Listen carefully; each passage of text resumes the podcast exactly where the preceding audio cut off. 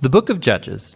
So remember, after Joshua led the tribes of Israel into the promised land, he called them to be faithful to their covenant with God by obeying the commands of the Torah. And if they do this, they will show all the other nations what God is like. So Judges begins with the death of Joshua and basically tells the story of Israel's total failure. The book's name comes from the type of leaders Israel had in this period. Before they had any kings, the tribes were all governed by these judges. Now, don't think of a courtroom. These were regional political military leaders, more like a tribal chieftain. And you need to be warned the book of Judges is very disturbing and violent. It tells the tragic tale of Israel's moral corruption, of its bad leadership, and basically how they become no different than the Canaanites. But this sad story is also meant to generate hope for the future. And you can see this in how the book's designed. There's a large introduction that sets the stage for Israel's failure as they don't drive out the remaining Canaanites. Then the large main section of the book has stories about the growing corruption of Israel's judges. And the progression here shows how Israel's leaders go from pretty good to okay to bad to worse. The concluding section is really disturbing and shows the corruption of the people of Israel as a whole. Would you pray with me? Heavenly Father, pour out your Holy Spirit on me and on all of us gathered here. Lord, take my words and make them yours. Take all of our thoughts and make them yours. And take our hearts and set them on fire for you. Father, we love you. We ask all of this in the name of Jesus Christ. Amen. If you're reading through the one year Bible with us, by now you've, you've moved like through much of the Old Testament. You just finished up Joshua and started Judges this week, and now you're in the part of the Old Testament that's like the most interesting to read because you're, you're beyond the point of all the lovely long lists of names and territories and rules to follow and all that.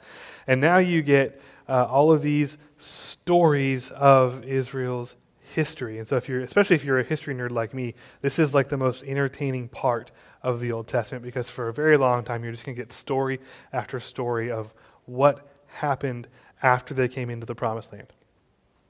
But you need to understand that um, people in ancient times writing history books did not approach the topic of history the way a modern historian would. So, a modern historian is all about finding like the objective truths behind the stories of what's happened in the past. So, if a, if a modern historian is writing a book of history, they do a ton of research. They look back for as many different sources as they can find. They try and find sources as close to the actual event as possible. They, they look at different ones and see which ones disagree and where they might agree, and then they kind of rank them by how accurate they are. And they'll be really clear when they actually write their finished book that, hey, this part of the story we're pretty sure is very accurate. This part where it's a little more iffy, this maybe didn't happen at all over here. And, and they, they kind of have this really methodical, scientific approach to it. Very factual, uh, and, and very much interested in something that is objectively true. And so they identify their own biases and try and look past those. They try and identify the biases in like the historical writers that they're working with to figure out how they might have skewed the story, um, all in the interest of getting beyond subjective truth and finding an objectively true thing about this event. Um, that is not at all how ancient historians approached history. An ancient historian writing a book of history is going to focus first and foremost on making their own people look as good as possible. That's what they want to do. And they also want to tell a really entertaining story. So, ancient history books are full of hyperbole and metaphor and imagery because they're, one, they're trying to paint themselves in the best light possible but they also want the story to really grip you and be full of drama and, and so they, they're perfectly fine rearranging details and exaggerating numbers. So like the numbers that get listed in the old testament for instance are almost always blown way up. Uh, for instance like in deuteronomy and numbers and leviticus it will talk about there being 600000 800000 over a million israelites. But actually, by the time they come into the promised land, as Joshua is leading the invasion of the promised land, there's maybe 25 to 30,000 of them total. So you see, they, they blow up the numbers because it makes a better story.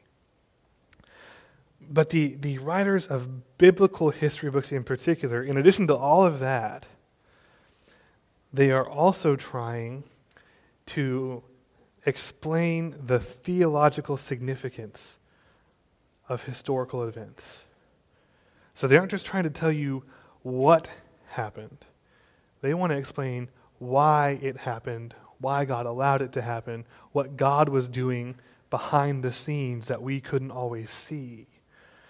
And so, again, the book of Joshua is a really interesting example. It ends, by the way, in, in Joshua, it ends talking about how they've wiped out all the Canaanites, but then the very next book in Judges, you find out that's not true. They didn't wipe out all the Canaanites, they're still there. Because Joshua is not about so much recording the events as they actually happened as telling the story of Israel's God setting up his kingdom here on earth and showing that he has the will and the power to make it happen no matter who stands in his way. And so all these commands about what to do with the Canaanites are not about wiping people out, they are about driving people out and then not associating with them so that their religions don't influence the people of Israel. Which turns out to be uh, a wise precaution because they completely ignore that command. And what happens is they associate with the Canaanites, and then right in the beginning of Judges, like Joshua dies, and then within one generation, they've started practicing the pagan religions of the Canaanites. So all these historical books it's not so much that they don't reference real events as it is that they take real events and explain deeper meanings behind them that would not at first be evident just from a historical retelling. And then they make it a more interesting story along the way, all in the service of explaining what God was up to. And as you read through Judges, and then especially later as well in, in 1st and 2nd Samuel and then 1st and 2nd Kings, they're going to use a word for the Canaanite gods. It's spelled B A A L. It's pronounced either Baal or Baal. No one knows which one's right because it's a dead language and no one's heard it pronounced by the people who came up with that word in 2,000 years. Most people pronounce it Baal.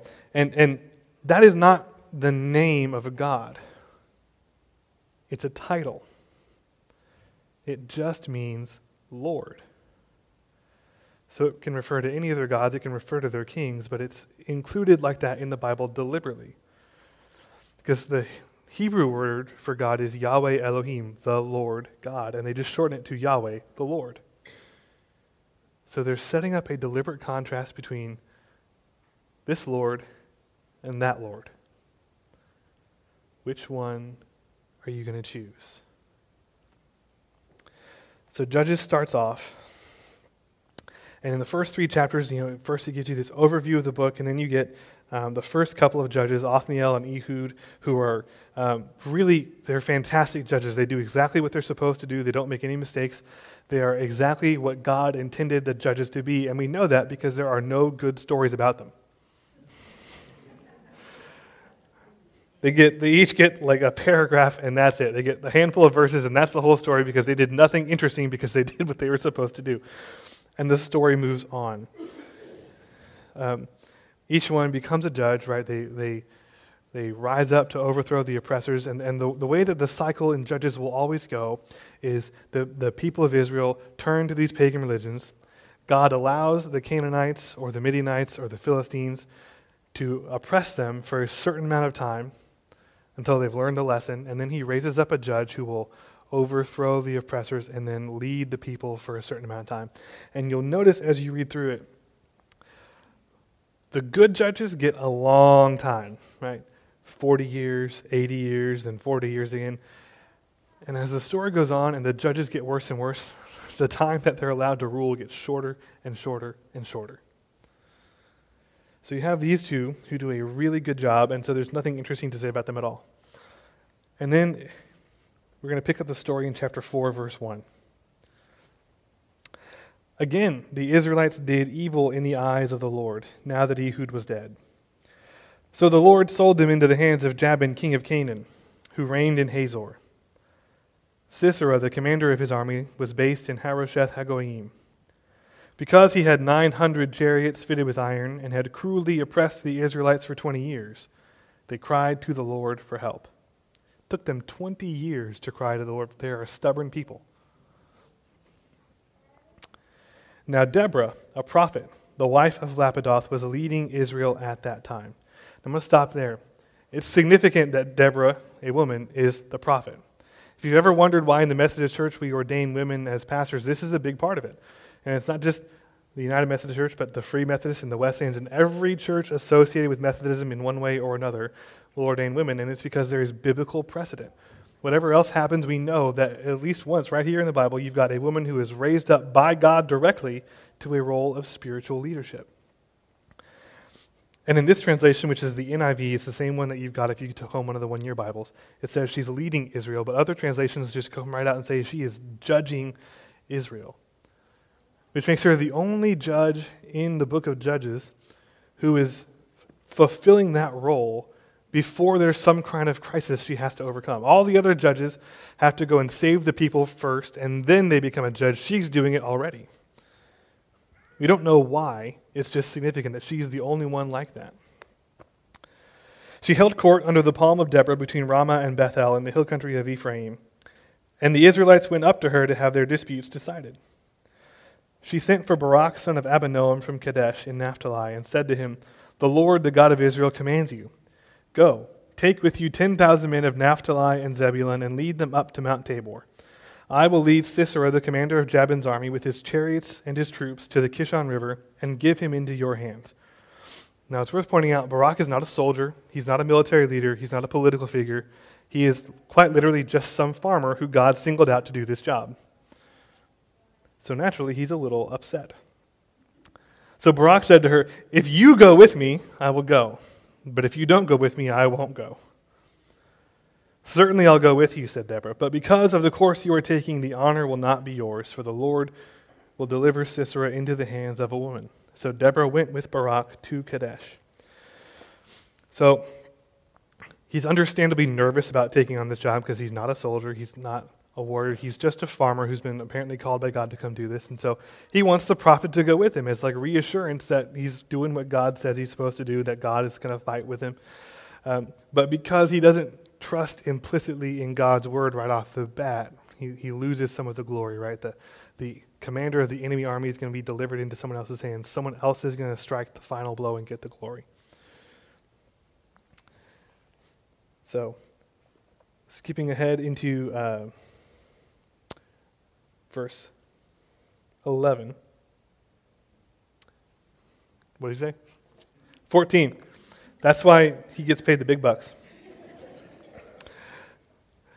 Then Deborah said to Barak, Go, this is the day the Lord has given Sisera into your hands.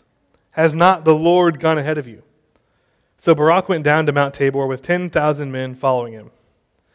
At Barak's advance, the Lord routed Sisera and all his chariots and army by the sword, and Sisera got down from his chariot and fled on foot. Barak pursued the chariots and army as far as Harosheth Hagoyim, and all Sisera's troops fell by the sword. Not a man was left. So, a couple things are significant here. Earlier, it talks about chariots with iron fittings. So, these stories are all taking place right as the Bronze Age is ending and the Iron Age is starting. So, some people have iron and some people don't. And the thing is, the Israelites don't have iron, these Canaanites do.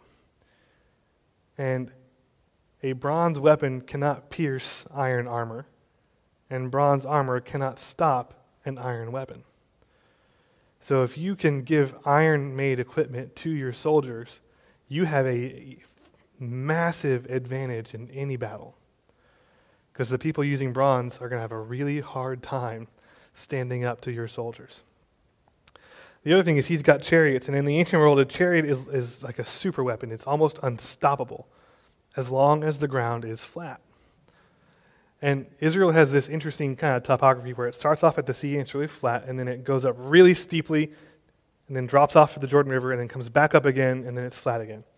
And the Israelites have come into the hill country part of Israel, all these mountains and hills. It looks a lot like the Texas hill country, where there's like no flat ground anywhere. And so, what's going to happen from this point all the way up until King David, the Israelites don't have their own chariots. And so there's this constant stalemate between them and the Canaanites and the Philistines around them because every time those other people come into the hill country to try and fight Israel, they lose because they can't use their chariots in the hills. And every time the Israelites come out of the hills to try and fight them on their own turf, they lose because now they're on flat ground and the chariots quite literally run over them. So you've got these stories where it talks about them being delivered into the hands of these people who live on that flat ground and rely on their chariots, and it is meant to be a sign that God let them do it because if they came into the hills and beat you anyway, uh, you really messed up. But in, in this particular story, the fact that the Israelites were able to go down from the hills into the flat ground, chase them into their own city, and beat them, all using bronze weapons while they had iron, it is, it is a massive underdog victory. They had no business winning this fight. And that's the point.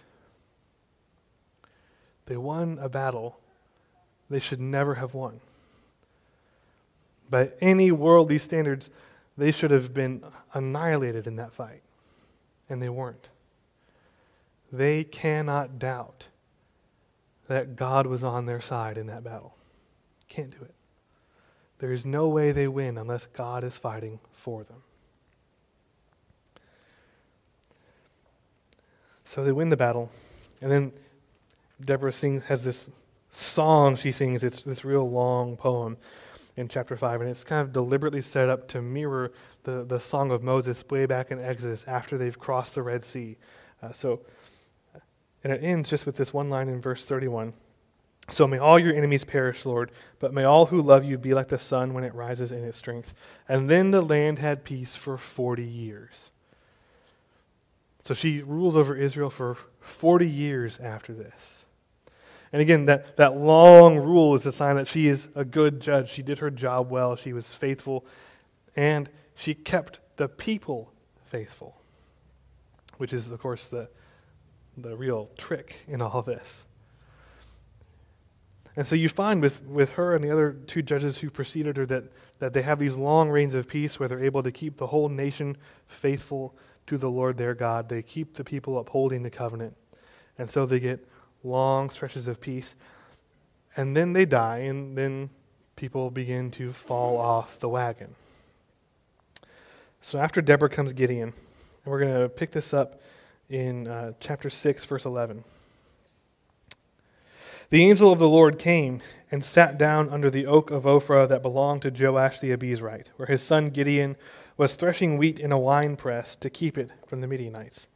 So now, now it's not the Canaanites who have oppressed them, it's the Midianites. And the Midianites are descendants of Abraham. They're supposed to be like Ishmael's descendants. So they are the other branch of the family tree that Israel came from. And the implication is that what they're doing to the Israelites now is far worse than anything they faced before. Before this, they would have had to pay tribute to these other kings and you know, maybe like paying heavy taxes essentially. But what the Midianites are doing is they're coming in, they're taking their food, they're taking their water, they're destroying their farm equipment. They're making it impossible for the Israelites to continue living in the land. So he's hiding in a wine press, threshing the wheat so they can eat, in the hopes that if he's doing it there, no one will figure out what he's up to. When the angel of the Lord appeared to Gideon, he said, The Lord is with you, mighty warrior which is an odd thing to say to a person who is in no way, shape, or form a warrior at all. Pardon me, my lord, Gideon replied. But if the Lord is with us, why has all this happened to us? Where are all the wonders that our ancestors told us about when they said, Did not the Lord bring us up out of Egypt? But now the Lord has abandoned us and given us into the hand of Midian. And I love how polite he is when he starts off right. Pardon me. If the Lord is with us, um, explain all of this that's happening the Lord turned to him and said, Go in the strength you have and save Israel out of Midian's hand. Am I not sending you? Pardon me, my Lord, Gideon replied, but how can I save Israel? My clan is the weakest in Manasseh, and I am the least in my family. The Lord answered, I will be with you, and you will strike down all the Midianites, leaving none alive. It's worth pointing out again that just like Barak, Gideon is not a soldier, he's not a leader, he is a, a wheat farmer from an insignificant family in, in one of the most unimportant clans of the people of Israel. He's nobody. He has no business being the one who leads the armies of Israel in battle. And yes, by the way, this is the person who the Gideons who put the Bibles in hotel rooms named themselves after.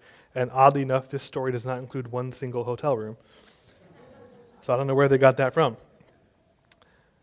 But he's a, he's a really, to me, he's a very sympathetic figure because he, he, he is so just unconfident in what God is asking him to do. Uh, and he's going to keep asking for sign after sign. And, and, I can remember when I, when I got my call to ministry and I was you know, in college still, I, I really, I kind of felt the same way. I'm like, I don't really know if this is something that I'm actually supposed to do. So I asked God for a sign. Right? I was working, I'd just gotten a job as a summer intern at First Methodist downtown. And I you know, prayed to God and said, okay, so Lord, I need a sign.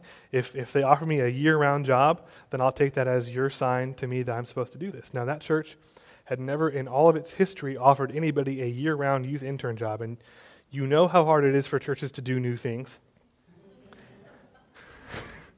so I felt pretty confident that I was home free. Until halfway through August, they offered me a year round job, and I thought, he got me. Um, so Gideon is asking for signs, and, and the most famous one is, is in verse 36. Gideon said to God, If you will save Israel by my hand as you have promised, look, I will place a wool fleece on the threshing floor. If there is dew only on the fleece and all the ground is dry, then I will know that you will save Israel by my hand as you said.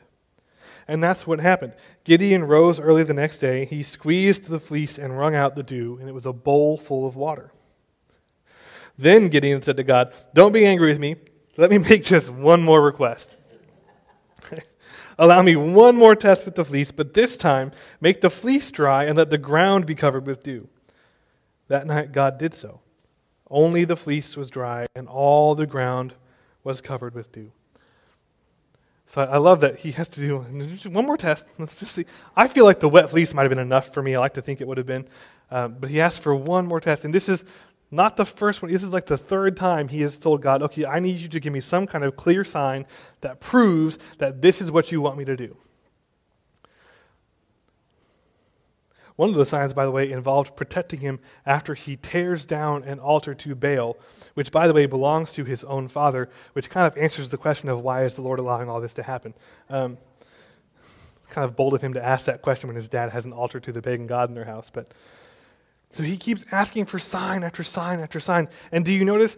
God does not get angry with him for it. God doesn't get frustrated with him.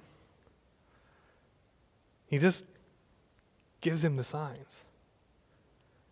There's no evidence whatsoever that God is annoyed even by the fact that Gideon is so unsure of himself that he keeps asking God to prove over and over again that this is what he's supposed to do. And I love that that is the God we serve. That He's perfectly happy to sit there and, and give you the signs you're asking for to prove to you that you are doing exactly what you're supposed to do. In other words, our God's not an unreasonable God. He knows exactly that He is asking this, this poor farmer from the middle of nowhere to go and lead an army in battle, which he's never done before. And obviously, that guy's going to be nervous. And so, what does he do? Okay, fine, I will give you every sign you need to prove that you're my guy. And this is part of why you see this transformation in Gideon from this very uh, non confident, nervous guy in the beginning of the story to someone who, by the end of the story, is actually a very confident, proven leader. And the whole way, God is willing to give him sign after sign after sign. So after the final sign with the fleece, we come into chapter 7 and verse 1. Early in the morning, Jerubbaal, that is Gideon, and all his men camped at the spring of Harod. The camp of Midian was north of them in the valley near the hill of Moreh. The Lord said to Gideon, You have too many men. I cannot deliver Midian into their hands, or Israel would boast against me, saying, My own strength has saved me. Now announce to the army, Anyone who trembles with fear may turn back and leave Mount Gilead. So 22,000 men left, while 10,000 remained. But the Lord said to Gideon, There are still too many men. Take them down to the water, and I will thin them out for you there. If I say, This one shall go with you, he shall go. But if I say, This one shall not go with you, he shall not go. So Gideon took the men down to the water, and there the Lord told him, Separate those who lap the water with their tongues as a dog laps from those who kneel down to drink. Three hundred of them drank from cupped hands, lapping like dogs. All the rest got down on their knees to drink. the Lord said to Gideon, With the 300 men that lapped, I will save you and give the Midianites into your hands. Let all the others go home. Now, just put yourself in Gideon's shoes for a bit. And you've finally been convinced to take the army and lead them in battle. And then God says, Whoa, whoa, whoa, whoa, whoa. You've got too many soldiers here. Go ahead and send some home. I, I don't think that's how it works, God. I think actually you want as many as you can in any battle. I think you, no, no, no, no. You just send the ones that are afraid of fighting home. Okay, and then he does that, and then God says, no, it's, it's still too many. You need to send more home. And you have to wonder how much Gideon fought back against at that point. Like, what, really, God, you want me to send even more people? You know how many left that last time. Like, you know we had to fight a battle still. Until finally, God's going to send him into battle with just 300 men. But again, the point is that God is taking someone who is not a soldier, who is not a military leader, and he's going to put that guy in charge of just 300 men so that no one can doubt that what's about to happen is God's doing and no one else's.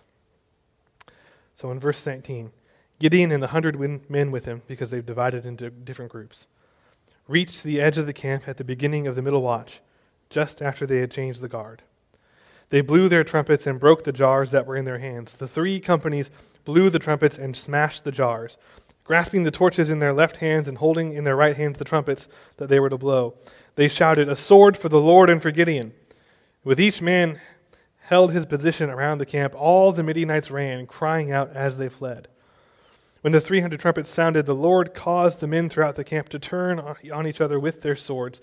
The army fled to Beth Shittah towards Zererah as far as the border of Abel Meholah near Tabbath. The Israelites from Naphtali, Asher, and all Manasseh were called out, and they pursued the Midianites. So not only does he send this farmer into battle with 300 men, they don't even actually use any weapons to win the battle. They stand there with torches blowing trumpets, and it scares the other guys enough that they run. This is one of those stories that it's so ridiculous you think you couldn't actually make that up. Like no one, no one would believe this if you just told them a story. So they do that and they run, and it's after they're running that then, then now God allows other people to come and join the fight. Once it's clear that God has already won the battle, the other people come and join. And so once again, you have this incredible underdog victory that's won, and there can be no doubt in the minds of the people who were there that it was won by God's grace and not by their own abilities. And then Gideon's story ends on, on kind of an odd note. So in chapter 8, verse 22. So the Israelites said to Gideon, Rule over us, you, your son, and your grandson, because you have saved us from the hand of Midian. But Gideon told them, I will not rule over you, nor will my son rule over you. The Lord will rule over you. And he said, I do have one request that each of you give me an earring from your share of the plunder. It was the custom of the Ishmaelites to wear gold earrings. They answered, We'll be glad to give them. So they spread out a garment, and each of them threw a ring from his plunder onto it. The weight of the gold rings he asked for came to 1,700 shekels, not counting the ornaments, the pendants, and the purple garments worn by the kings of Midian, or the chains that were on their camels' necks. Gideon made the gold into an ephod, which he placed in Ophrah, his hometown. All Israel prostituted themselves by worshiping it there, and it became a snare to Gideon and his family. So Gideon's story starts out really good. He responds to God's call, he does what's asked of him. He, he leads the people of Israel well. And then, in the aftermath of the battle, when they come to him and ask him to, to be their king over him, because that's what they're asking, to set him up as their king, he says, No, that's not how this is going to work. God is your king. And you think, Oh, good, right? It's another good story. And then he goes and he builds an idol and has the people worship it in his hometown. And that's the moment when the story of Judges pivots. And it's all downhill from there. And, and the, the text is actually kind of ambiguous as to how God is going to judge Gideon overall. Because what happens next is it says, as he, as he rules over them as their judge, they have peace for 40 years. He gets the same amount of time that Deborah got but he made this idol. And it's just, it's this odd thing where it's like, okay, you had the two good judges, now you've got the one okay judge. And then from there on out, it's going to be bad. He allowed the temptation of something else to lure him away from the Lord he was supposed to worship. And it's going to get worse and worse and worse and worse. The story of Judges is ultimately a story about choosing which Lord you're going to serve and illustrating the effects of worshiping each one. When they worship the Lord they're supposed to worship, they have peace and they have prosperity. And, and they don't need a king to rule over them. They're not paying taxes, they're just paying a tithe to the temple. They have peace, they have prosperity. And when they turn to worship the other lords, they get oppressed, they get conquered. Terrible things happen. And there's like a cumulative effect to each one. The, the more they worship the Lord they're supposed to worship, the longer they have peace. But the more they worship the other Lord, the worse their lives get. And then the worse it gets the next time they do it. And then the worse it gets the next time they do it. Until by the end of the book of Judges, you're, you're left kind of horrified at how they're living their lives, at the things that they are doing to one another. So the book of Judges starts off good because you have these, these good or okay judges who at least are, are faithful enough to pull the people of Israel back from the brink. But the story pivots right here with Gideon. Because after this, after this, they succumb so hard to the temptation to worship the other lords that no one's going to pull them back from the brink for a long, long time. And it's going to get very dark very quick. So the book gives you this contrast. You can choose to serve this Lord or that Lord, but choose wisely. Because what you cannot do is choose to have no Lord. One of them is ruling over you whether you choose them or not. And see, the mistake that we make in the modern world so often is that we think we can actually choose no Lord at all. And, and even those of us who are faithful Christians often don't think of God as Lord, right? We think Jesus is my friend. God is my heavenly Father. And these things are true. There's no doubt about that. But He's also Lord. We're actually supposed to submit ourselves to His leadership and His authority, to turn our lives over to Him. And the thing is, if you aren't doing that, you're still turning your life over to something something or someone is ruling over you. And if it's not Jesus, you have to wonder who it is. And the danger is the more you do that, the worse it gets and the harder it gets to pull yourself back from the brink. And if there is a warning to be had in the book of Judges, it's that you can choose between the good Lord or the bad Lord. Right? You can choose one or the other. But someone is going to rule over you. Whether it's the love of Christ or the love of money or the love of power or the love of whatever else might seduce you away from God. Something is ruling over your life.